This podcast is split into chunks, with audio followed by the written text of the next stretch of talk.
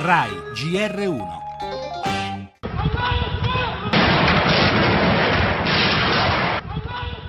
Comme un éclat de rire vient consoler tristesse.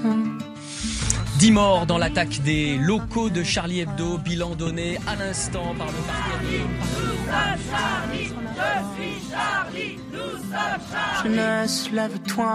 È molto bella la dichiarazione che ha rilasciato Sharb, il direttore. Lui ha detto non ci si può fare intimidire con dei gesti di violenza e alla violenza non si risponde con la violenza ma si risponde con le matite.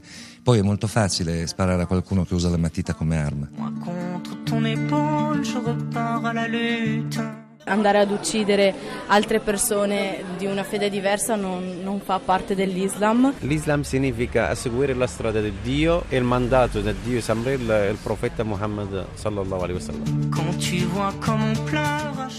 Urla e spari in una qualunque mattina di gennaio a Parigi, esattamente un mese fa la strage di Charlie Hebdo, primo atto di una drammatica settimana per la Francia e per l'Europa. L'attacco al negozio Cacher, il doppio blitz delle forze speciali, poi l'imponente marcia repubblicana per difendere la libertà d'espressione.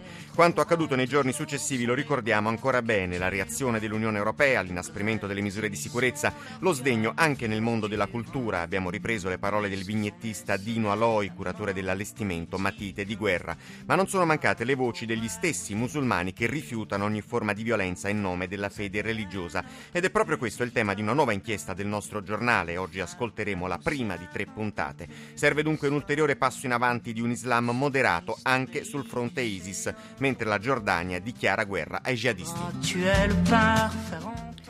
Nel GR1 delle 8, piccoli spiragli nella crisi ucraina, Merkel e Hollande parleranno ancora domani con Putin per cercare di fermare le ostilità, lavori in corso sul fronte politico, fase di assestamento tra i partiti. Renzi ribadisce per approvare le riforme i numeri ci sono. E di altri numeri si preoccupa la Grecia sulla strada di Tsipras, più di un ostacolo sulla questione debito. Torneremo sulla morte di Pino Daniele con i risultati delle prime perizie. E ancora spazio a una vicenda che ha già scatenato le polemiche, un quartiere a luci rosse a Roma quasi in stile Amsterdam. Nel sabato di sport non solo il calcio, oggi torna in campo l'Italia del rugby.